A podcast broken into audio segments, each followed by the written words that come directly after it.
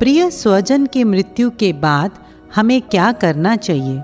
जो भी लोक मान्यताएँ हैं, जैसे कि श्राद्ध, तेरी, ब्रह्मभोज, दान, गरुड़ पुराण आदि, उनकी सत्यता कितनी? मरने वाले को क्या क्या पहुँचता है? ये सब करना चाहिए या नहीं? जो परलोक सिधार जाते हैं, उनके नाम से पूजन, दान आदि कर्म किए जाते हैं तो क्या उनको पुण्य लाभ मिलता है? लेटर लिखो तो कोई पहुँचता है उधर? नहीं नहीं। प्रत्युत्तर आता है क्या? नहीं। तो समझ लेना कि ये भी नहीं पहुंचेगा।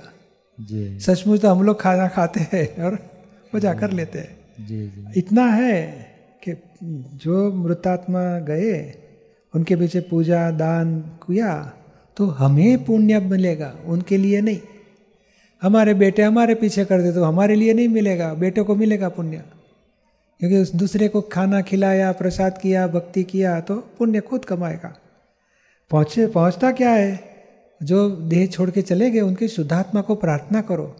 जहाँ है, वहाँ सुख शांति पाए, आत्मज्ञान पाए, मोक्ष मार्ग में आगे बढ़े, मुक्ति पाए, वो हमारी भावना ज़रूर पहुँचेगी। और दूसरा, सारी ज़िंदगी उनके साथ जो राग, द्वेष, मोह, अभाव, तिरस्कार, विकार, जो भी दोष प्रकार के हुए हैं, सब प्रकार के दोषों की माफ़ी मांग लो। जी। तो छुटकारा आपको भी होगा और वो भी हमारे कर्मों से मुक्त होंगे